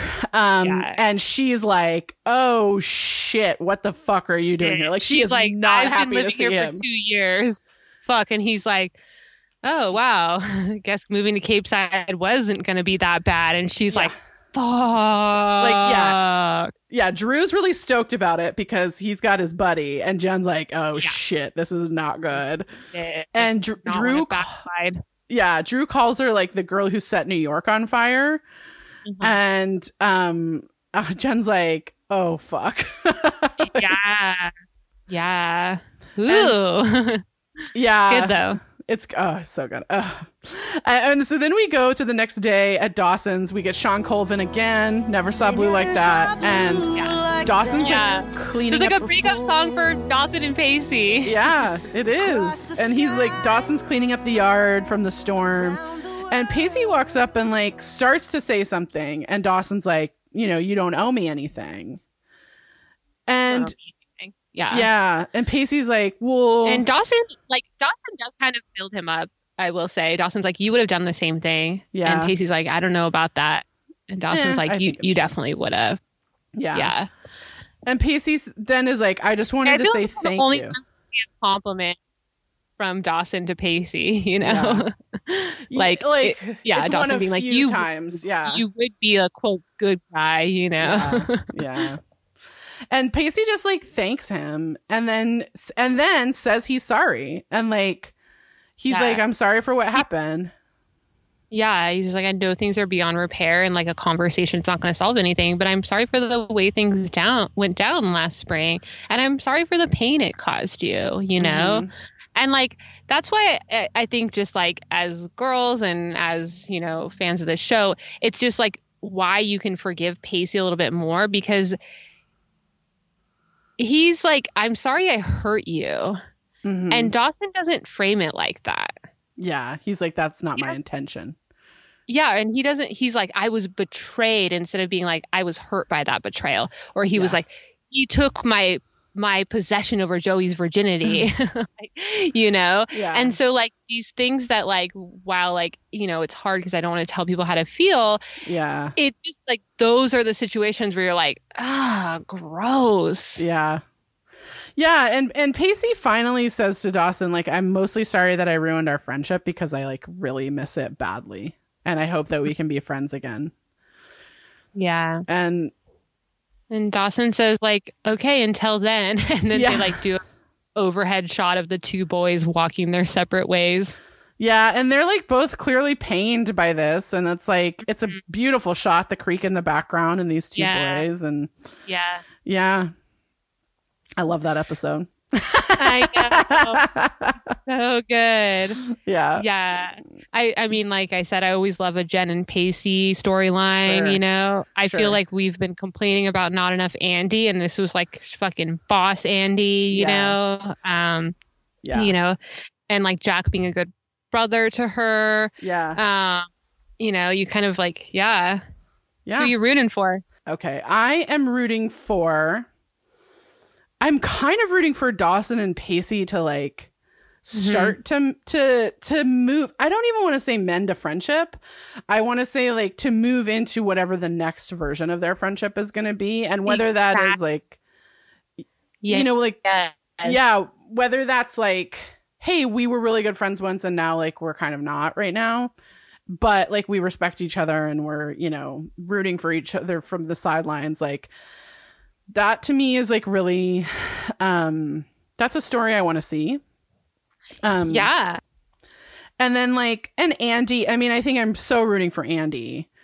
Uh you know, I, yeah. I love her in this episode and I love just like the tenacity with which she stands up for herself and like refuses to be sort of like um made into a victim or made into a and not even a victim, but just like made into like some, you know, like a one no, like yeah, she yeah. doesn't allow herself to be identified and like yeah. Uh, by you know her mental illness. Like it's right. like what? okay, it's a part of me, you but know? it's not the whole me. Yeah, exactly. Yeah, yeah, and I mean personally, I I think that she really ex- exemplifies like the way in which white women of privilege can use their power for good, you know, mm. just like I could stoop to your level and play this like game that us white women have played for millennia, or mm. I could not.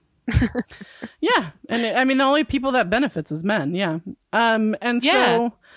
And so yeah, those are who and I'm rooting for Jen. I mean, I'm obviously always rooting for Pacey and Joey, but I feel like they were kind of they were pretty solid in this episode and like, Mm-hmm. you know, like Totally. it's just it was just like reaffirming that they have like deep feelings for each other.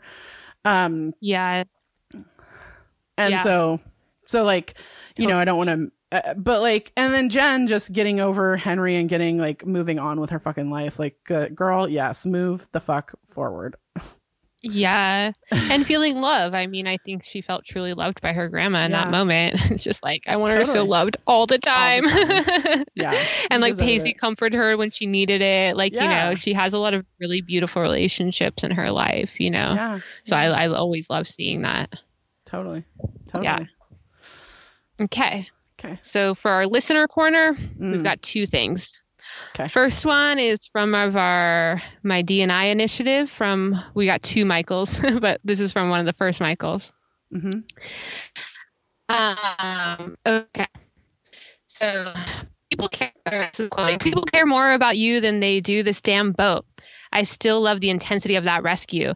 No wonder back in 2000 they promoted this episode as the quote the storm. Mm. Something about two gentlemen of Capeside falls flat. Pacey's apology at the end of this episode is one of my favorite scenes from this season. It taught me to never underestimate the ability of a sincere apology. And just because I apologize doesn't mean the person is going to forgive me right away or at all, which I just say snaps to that. yeah. Yeah. Well put. That's a lesson well put. Dawson needs to learn. And like, uh, yes, and I think that's just a lesson we all need to learn, but to be Yeah. honest, specifically men. Yeah. Um, but my question is inspired by the Drew and Jen scene. Mm. I love how everyone from New York knows her. if if Jen didn't move to Capeside, she most definitely would have gone to Constance. The Mm. years may be off, but can you imagine Jen Lindley as a character on Gossip Girl? And if this were a one for one trade, who from Gossip Girl could you imagine in Capeside? Okay. First of all, I want to say I I am always imagine Jen more as like hanging with Chloe Sevigny and Rosario Dawson in the Lower East Mm, Side of New. York. Uh-huh. Like kind of in kids, yeah. Uh huh. Um, but I really like that question. Yes. um, and so I think I definitely think Jen. I mean, Jen's kind of like a Serena. Oh, yeah, I was going gonna say the Serena. away and then comes back. Yeah. You know, like I could see that happening if Jen were in in Gossip Girl. If gossip, if there were a Gossip Girl in Capeside, I mean, I just want Blair, obviously. I know. I just Like, want Blair I- to be the chaos agent of season whatever. I don't care. I mean, Totally. clearly. Um, yeah, and I think she would have like. I would love to see a just um. What's her name? The actress with Michelle Williams. I think they would be like oh yeah, so Leighton good Meester. together. Yeah, Leighton totally. Meester, yeah. Yeah, So yeah, Blair, but like, but I guess it would be cool to be honest if, like, when Serena went away, she was like in Capeside. Like for some Uh-huh. reason, Capeside's where like the bad girls get yeah, sent, yeah, like yeah, form school. like, Yeah, you know, yeah. totally. that would be pretty awesome. Yeah, that would be. That would be. But but yeah, I mean, I like if you got Blair and Abby Morgan in the same room, I feel like the world would implode. Oh my Just, like, god! but I would pay to see yeah, it. Yeah, yeah, totally. love that question. yeah. Thank you, Michael. Thank yeah, you. thanks, Michael.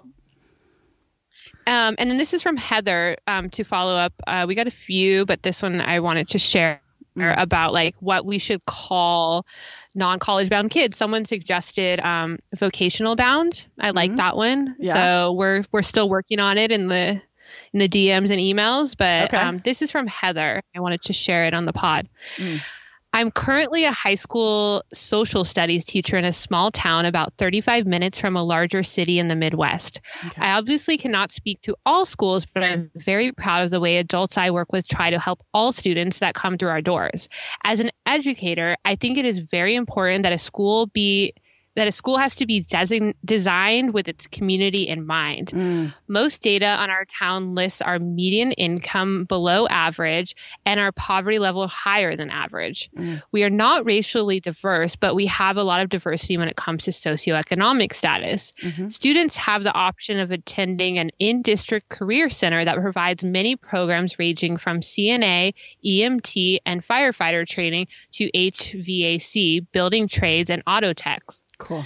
Many students graduate high school with trade certifications. For students that have failed many classes, they are enrolled in online programs that allow them to work at their own pace and time if needed to earn credits they need to graduate. Mm. Some students forego the traditional school setting altogether, withdraw, and join the Job Corps branch within our town. Mm-hmm. As far as a name to give kids who are not college bound, I don't think we could create one phrase that would encompass the range of possibilities for them. Yeah. I'm a year, year or two younger than you and, similar, and had similar expectations from co- about college from my parents. My father was a high school dropout, and college was an expectation for my brother and me. Now, most educators are exennials and or millennials, and we are not only promoting but celebrating all the plans our mm. kids have in mind when they go out into the world. This includes going into the workforce, attending trade schools, military entry, although I'm saddened that this is always seems to be the poorest of students, mm. universities, and yes, even community college. Mm-hmm. So. Heather, I mean, I love that, and I, I think, yeah. I think a lot about this. My dad taught at um, a much less uh, socioeconomically privileged high school than I went to, um, near where I went to high school, and I know that they had, they actually did have a lot better, um, like sort of trade yeah. stuff at that high school, um, than they did at mm-hmm. mine. And so like I think I think that's so great. I mean, I guess what my thing is is like the sort of more wealthy and the more like privileged high schools need to be better at integrating everyone at the high school. Yeah. Do you know what I mean? Like so, well, I went to like a pretty rich school. I mean, there was a strata, obviously, um, mm-hmm. but uh, we had all those programs actually. Uh, like I said, I took ROP for silk screening, but we would get this catalog that was all of the programs. My high school district was only high school, so it wasn't mm-hmm. like a school district of like elementary, middle school, high school. It was six high schools in the area, and then you would get you would get a course catalog for all of the courses within the high school, so you could take like Korean at a different high school. I don't know mm-hmm. how that would work to be honest, but it was technically available. But the ROP program, each high school had specific programs that they specialized in. Mm-hmm. And when you would graduate, you had the opportunity to have a certification. Like some people graduated with only a, needing a few more hours to be like a, a beautician, like to cut hair or mm-hmm. to, you know, my brother took drafting and he already mm-hmm. had like, I think a certificate too and like I think I potentially could have got some kind of certificate for this graphic or for the silk screening, but I just did it for fun. Um, so we did have these programs, and that is like one of these like really special things that they talk about suburbs. You know, of like. Mm. If we invest in our schools, and like then they get these certificates for free, right? And I and think then, Right. And then they can have like a skill or a job or something when they're done, when they're 18, and we're like no longer obligated to care for them, you know? Um, and like, I think that's amazing. I I'd love to hear from more teachers out there, mm-hmm. if like or or parents of um, high school students, if this is an experience that they have, because like she says, there are so many plans that our kids have, you mm-hmm. know, and like I think that there's a real toxicity to the white narrative of the only plan that's acceptable is to go to a four year university. Yeah. No, I agree. And that's why we only invest in giving aid to people that are pursuing the white plan. Mm. Yeah, no, I agree. I agree. And I think like, you know, like I said, my high school was, I mean, I was in a small town. Um, and, mm-hmm. you know, my, my high school was, I mean, it was fairly racially diverse, but it was basically like half white, half Latino. Mm-hmm. Um, and like, and, you know, you got, it was one of those ones where you got put on a track. Yeah. And yeah. and and so like the people on the lower tracks, like, we had something a little bit similar to what you're talking about where you could go like like one of the high schools had an auto shop that you could go take auto Yeah. shop classes there or something like that. But at my dad's high school, I mean, there was really like my dad taught a whole thing in the science academy and like really like prepped people for jobs. And that that was in a much more agricultural area. And they really talked about agriculture and like and like Mhm. the kinds of jobs that students could go into straight out of high school many of which were in agriculture right? And and you know these are these these students that my dad taught a lot of them are children of migrant farm workers. Um Mhm. and so you know their families were in you know a certain segment of agriculture already. And so so they kind of could learn about how to get into other parts of it. Um and i think that Mhm. was really great. Whereas at my high school it was like it felt like you know those kids were just like we it, those kids were kind of written off. Like it was like okay Yeah, I mean it it kind of sounds like the white parents hoarded all the resources for their kids. Well, and and I I I actually don't think it was well, I mean it was the white parents, but like but the the stratification like on the different tiers it was pretty it it was there was diversity in it. But Yeah. the the lower the lower tiers were. Like were there were very, still like- poor white kids for sure, yeah, quite a but few. But the yeah. rich white parents hoarded all the resources for their kids. Yes. Yeah, that's what happened. So, Mhm. Great job. Yeah. Um, Yeah. and it's it's a shame, you know, it's a real tragedy to Mm. be honest. And like I'm not saying that like I'm not blaming anyone. I'm just saying like that's the truth of what happened and let's acknowledge that and like let's find ways to move forward. Yeah. We can't admit that's what happened. We're going to argue about stupid shit like whether or not it happened. yeah. Instead Yeah. of the real stuff. yeah, know? yeah, yeah. No, totally. Yeah. Oh no, I'm Yeah. not trying to argue it didn't happen. It definitely happened. um, yeah. Yeah. So So thank but you. yes, thank you so much for sharing that. Yeah, Um, yeah. yeah. And if I you are definitely listen- take to heart what you say about we couldn't give a name to not college non college bound kids, but I guess then maybe we need to have few names. Let's do that. Yeah, I don't yeah. know. Yeah. I want to talk about all the different paths and like the ways in which we can normalize this instead of just saying college bound kids and then others.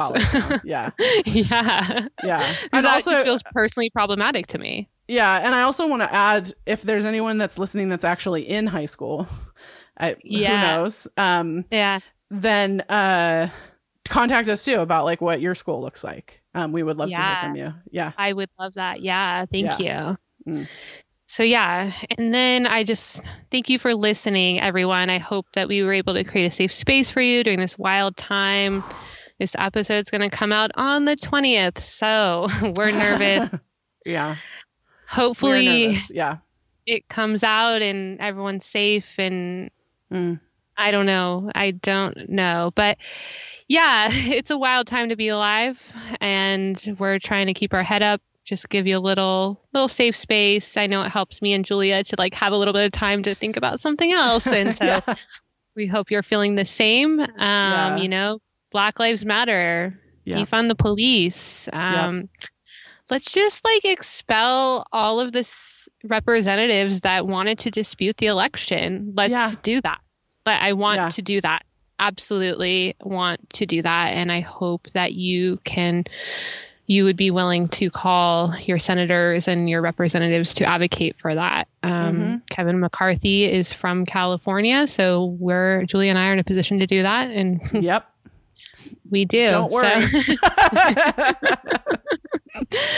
but yeah, ooh, it's wild. Um, so stay safe, uh, wear your mask, wash your hands. Mm.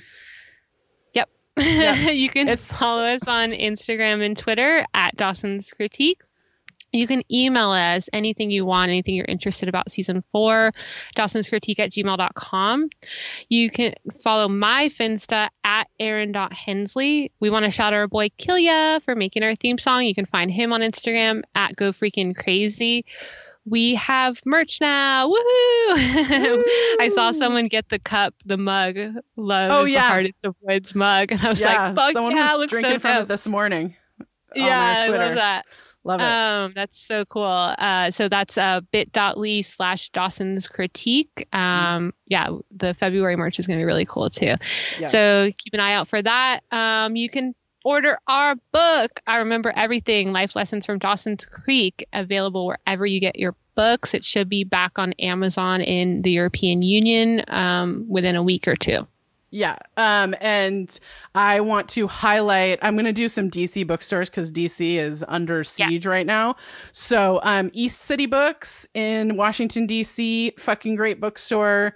Um, you know, you can order our book or any of your books from them and they will ship them mm-hmm. to you. So show DC a little uh, love because it's wild there right now. Yeah. Yeah.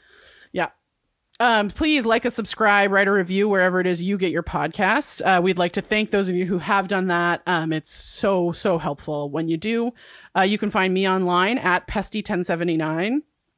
We would like to thank, as always, Andrew Bush, who we can't wait to get back to the studio mm-hmm. and um, bother. Yep. And yep.